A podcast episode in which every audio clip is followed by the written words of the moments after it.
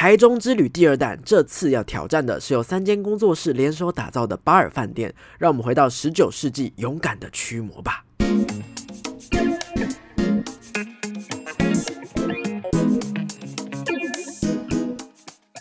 嗨，各位大家好，欢迎回到逃脱记录点，我是主持人阿纪。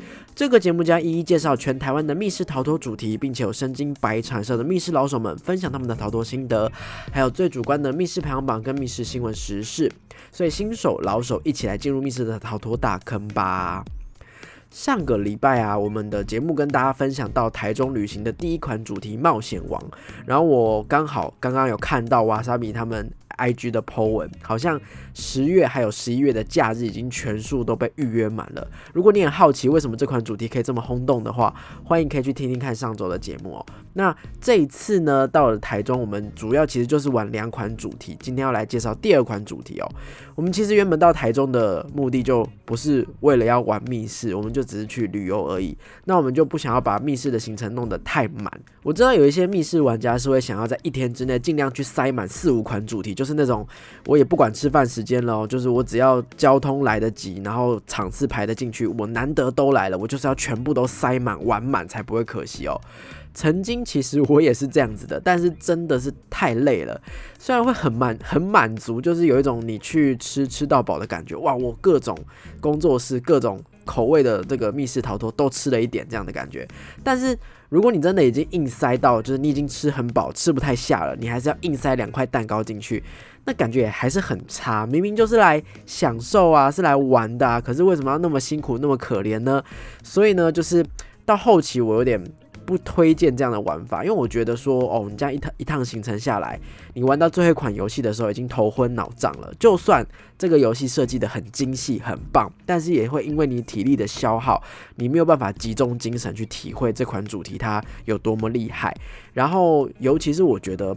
最精华的部分就是，当我玩完一款主题，我事后跟我其他的同团的伙伴的聊天讨论，这个很重要，很精华。我们甚至是就是，如果玩完游戏那个时候来不及留下来讨论的话，我们当天晚上都还会另外再开 Google Meet。现在就是大家防疫期间在家视讯都弄得很很熟练了，所以我们最近都还会开视讯，就为了回去讨论我们早上玩的游戏。因为我觉得就是呃彼此分享你们刚刚在密室里面。看到了什么？觉得什么地方很棒？什么地方可以再加强？其实是，其实是会更值回票价的。这一次的体验会更丰富，然后重新去想一遍，你会更加的喜欢，更加加深你的感受。如果没有讨论，真的太可惜了。对，好，这扯太远了，所以拉回主题哦。为了就是不要让自己太累，所以这次到台中呢，我们就只排了一天的行程，玩了两个主题。那第二款主题就是今天要介绍的一四零七八二饭店。早在几年前，我去连刷台中，就是对，没错，就是我刚刚说连刷团的概念。我们那一次是在两天之内玩了八款主题，跑了各家工作室，吃了各家工作室的自助餐哦。然后，因为我们那个时候有个团员搞乌龙，他安排的时候没有把主题的时间给刚好排满，我们就有一个空档的时间。为了把这个空档给填满呢，我们每一次在呃，其他工作室游戏结束之后呢，都会想说，哎，那个时间点我们到底要玩什么？会直接跟店家还有小天使打听说，哎，台中还有什么特别的、值得我们难得来一定要去体验一次的游戏？我记得那时候一四零七巴尔饭店几乎是被提及最多的一款主题，虽然当时我们没有。真的去预约完巴尔饭店，反而我们就挑了一款我此生数一数二后悔雷到不行的主题啊！不过那就是另外一个故事了。这一次，因为当时想说哦，这么多人推荐，我就特地回来台中补这款主题。所以，到底一四零七巴尔饭店是一款怎么样的主题呢？我们来听听它的前导故事吧。十九世纪中期，一位穷困潦倒的女画家琼安娜来到了巴尔饭店入住一四零七号房。从这天起，琼安娜的画作产生了惊人的蜕变与进步。为了避免灵感消失，她选择常住在此。不久后，她成为了法国最有人气、最让人期待的画家。饭店也因此间接受到大家的注意，生意扶摇直上。直到某日，饭店十四楼开始发生诡异的超自然事件，不堪其扰的饭店只能委托当地神父进行调查。但没想到，这却是一连串不幸事件的开端。既然都请到神父来调查了，那就代表我们这次要面临的挑战已经。不能用常理来解释了，它就是一些超自然的状况哦。负责这个案件的神父叫汤马士，汤马士神父开始着手调查之后呢，他就对外宣称说：“哎呀，这个琼安娜画家已经被恶魔给缠上了。”中间历经长达三天的驱魔仪式，琼安娜好像恢复正常了哦，不料却在仪式结束的隔天，琼安娜立刻就去跳楼身亡了。哇！那个汤马士神父呢，也就哦察觉到不太对劲，立刻再回到饭店重新驱魔。结果没想到这次连汤马士神父也音讯全无，人间蒸发。所以我们只好作为教廷派出的第二支驱魔团队，必须要接手完成汤马士神父的任务。到底恶魔已经被驱除了吗？那琼安娜的驱魔过程又发生了什么事情呢？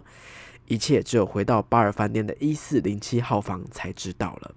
哇！我现在念这个前导故事，就有点毛毛的，不知道为什么，就有点奇怪奇怪的感觉哦。好，总而言之呢，就是这个就是游戏的全部的前导故事了。在游戏的一开始呢，我们一行人是坐在接待区去听刚刚这一段故事的。在听完所有的注意事项还有讲解之后呢，我们被告知说：“哎呀，那你们继续在原地等待。”那小天使就要到里面去准备。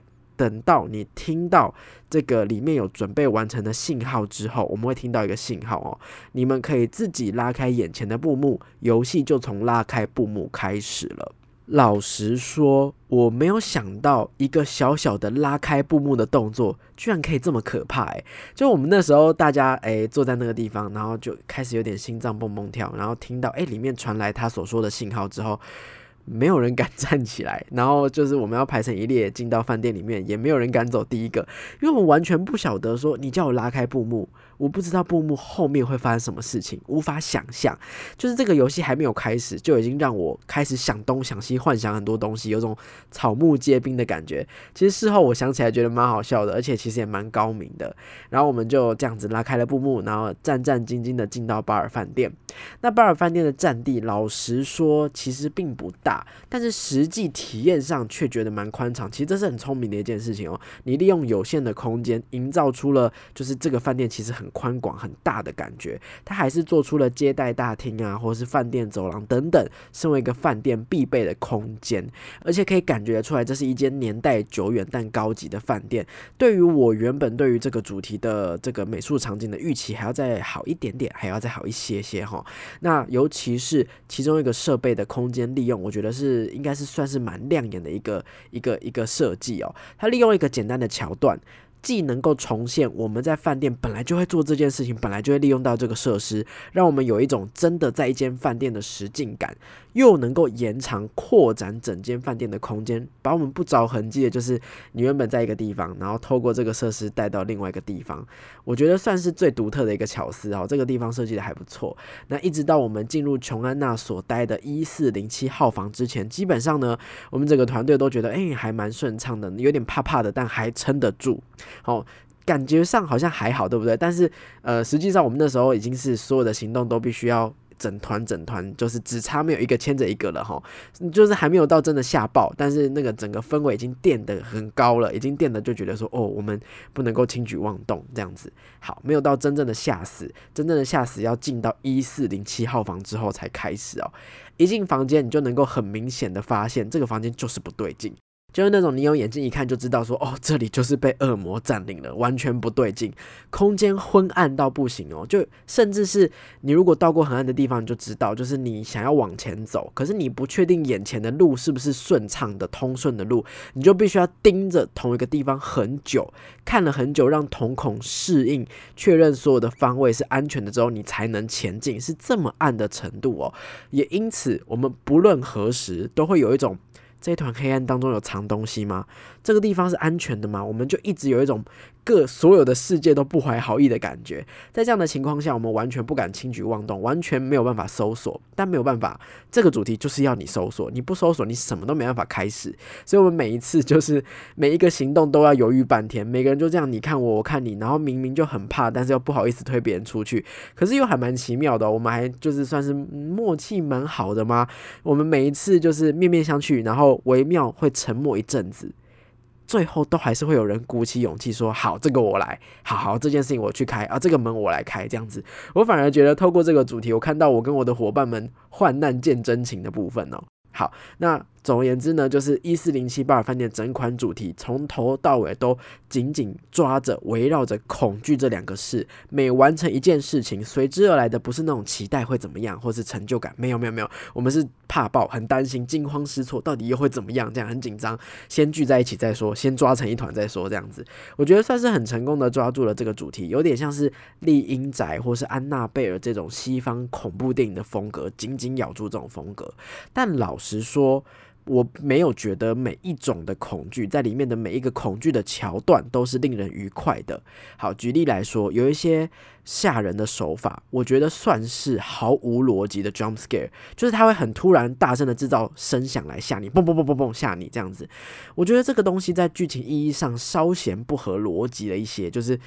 怎么会突然有人敲门，而且还是这种很很不像鬼、很人性、很故意，就是你就知道他要吓你，有人故意要吓你的这种这种敲门这样子。好，虽然就你确实是吓到了人，但是你也把。诡异、奇怪、害怕的氛围，其实算是破坏光光了。你就只是哇，突然大声吓你，有有什么两样？就恶作剧的感觉哈。好，那有一些吓人的手法，就是虽然当下我确实是觉得，哎呦，有鬼了，有鬼，好可怕，好可怕。但是事后想想，其实在那个时间点发生这件事情是不不合理的。为什么？鬼会在那个时候用这样的方式出现，就是我们在事后再回想，像我们说，就是朋友们在互相在在聊说刚刚的游戏有什么好玩的时候，我们居然觉得有点奇怪，而且好笑，而不是觉得说哇，刚刚那样真的好恐怖哦，没有没有没有，就觉得哎，好奇怪哦，这样子，就是就有些设计上对于游戏的推进或是故事上的推进是没有意义的，觉得很可惜哦，尤其是对于我本人来说。我最不开心的一个恐惧的桥段是关于恶心的恐惧，就里面有一个重要的线索，他故意放在一个非常恶心的地方，然后那个恶心的地方啊，跟恶魔啊、驱邪啊、刚刚说的西方灵异的恐怖电影啊，完全没有关系，他就是要玩家你伸手去拿。你如果不去拿，你就卡关，那你就是要忍住恶心这样子。最后是我去拿的啦，我就是豁出去的心态去碰这样。我虽然心里觉得这应该就只是做出来的道具，但我就还是很不舒服，觉得很恶心。我不明白为什么要故意逼人去做这个动作。相较之下，我我我可能会更宁可你就 jump scare 我算了这样子。所以我觉得拿捏上好像 不够不够精确吗？就有点有种。为吓人而吓人，为为为了让你害怕而让你害怕的感觉。然后呢，再来就是谜题的部分。作为三间工作室联手开发的主题，其实我觉得谜题的部分蛮让人失望的。好，先。跳出来讲一件事情，我觉得灯光的掌握是一把双面刃，它把里面的空间设计的很昏暗，虽然确实是让人很害怕、很恐惧，但是另外一方面就是那解谜的难度也提高喽。OK，那你的出题是不是就应该要因应说这是一个昏暗的空间去做调整呢？没有，它反而出了很大量需要观察、考你眼力，或是要让你去找东西的题目。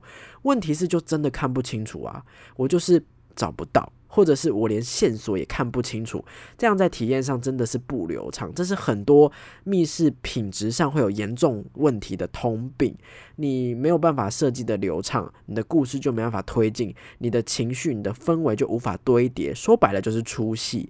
如果在这个时候我又出戏，我又解不开题目，我又看不清楚，我还要莫名其妙被吓，我就是那个烦躁感就一直堆叠上来了。对，然后而且就是好我。耐着性子，像刚刚说的，我盯着一个地方看，要看一阵子哦，适应了空间，或是我找个东西找半天找到了，结果一找到，一眼看到哦，我就知道这是考古题，而且是那种哦，我知道你想要玩什么，但是它还是要一步一步一步慢慢的完成这种步骤繁琐的考古题，这是我个人最最最不喜欢在密室里面碰到的题型。我觉得，我觉得在密室里面玩游戏最开心的事情，就是我想通我要干嘛，我想通这个题目是是是要怎么解开的那个瞬间。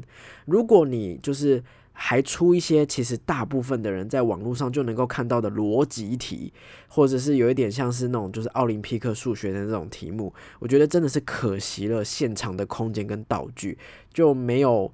没有实境感了，老实说哈，所以我觉得谜题上面真的是蛮可惜的。那这个游戏呢，最后是需要靠玩家推理出恶魔的名字，大家一起大声的喊出来，来判断我们能不能把恶魔成功赶走。因此，故事设计就必须要设计的相对谨慎一些喽，哈。那这一点呢，倒是完成的还不错。推理相对就我其他部分还要完整很多。从故事的前情提要到现场的环境上面，我们的观察，或者是说到每一份我们拿到的文件，然后他讲话的语气等等的，你都必须要去串联起来，既有值得推敲的地方，那这个推理的难度又还算适中，对一般人来说都还算是 OK 理解，不会藏得太深太深，以至于事后在揭露的。时候我会觉得说你根本就刁难我嘛，在这种状况下我怎么可能推得出来？诶，不会哦，还蛮适中的。只要冷静下来，分析好所有的资讯啊，不要东望一个西望一个，你就能够推测出属符合所有状况的一个一个猜想。所以我觉得诶，这个推理还蛮蛮简单的啊，那蛮舒服的。提醒大家在体验游戏的时候，千万不要放过任何的蛛丝马迹哦。总而言之呢，对我来说，一四零七巴尔饭店像是，如果你是作为一个第三者旁观，就是诶，有一群人去玩密室，然后我是看他们玩密室，可能在监视器里看你们的人，就会很像在看经典的恐怖片哦，很爽，而且很逼人。他们就是哦，一下子就缩到那边，一下跑跑到那边这样子，你会有一种哦，真的是在看就是西洋爽片、爽鬼片的那种感觉。但作为密室的话，我只能给他还行的分数。OK，因为它的文本跟推理所需要的线索，我是可以感受得出来，它确实是下了一番功夫去设计的。可是去包装啊，或是去呈现啊，或是最重要的谜题啊，却没有用一样的水准去看待它，我觉得稍稍有点可惜啦。吼，那所以。个人的综合评分，满分十分，我只会给到五分，不上不下。我并不会觉得讨厌或是后悔体验，因为毕竟在推理上面，我还是要享受到呃推理的快感。但是还是有很多很多，我觉得啊，这个应该还可以更好，那个应该还可以更好这样的感觉哈。那照惯例，恐怖主题我们也都会给他一个恐怖度的评分哦。我觉得满分十分的话，这一款主题的恐怖度或许有八分，但是。呃，或许这八分并不完全都是好的八分，就是像我刚刚说的，不是那么符合气氛，或是不是那么甘愿被吓，被吓完之后会有一种为什么为什么你要这样对我的那种错愕或是不爽感，就大概是我前几集节目有提到，就 jump scare 会让人家不开心的理由啦。哈，好，那最后呢，我想要帮工作室补个血，虽然讲的好像一些很不满意的话哦，但是依然我是可以在这个主题上面感受得出来，或许这个工作室不想要做一个。很典型、很常见的密室，他们想要创新，所以在创新的路上难免会跌跌撞撞啦。但是如果持续优化、持续更新，后续的作品表现也一定还是会越来越好的。嗯，对，所以呢，以上就是本集的心得分享啦。那么另外也要跟大家预告一下，下一集呢会是十月份的计时七分钟，我会整理各家工作室的五倍券优惠方案，预计会提早推出，就是不会礼拜天，大概会提早个两天吧，因为我希望能够赶上十月八号开放五倍券使用的时间，想要让大家可以作为参考啦。那究竟各家工作室今年会端出什么样的好康呢？敬请期待下一集的整理啦。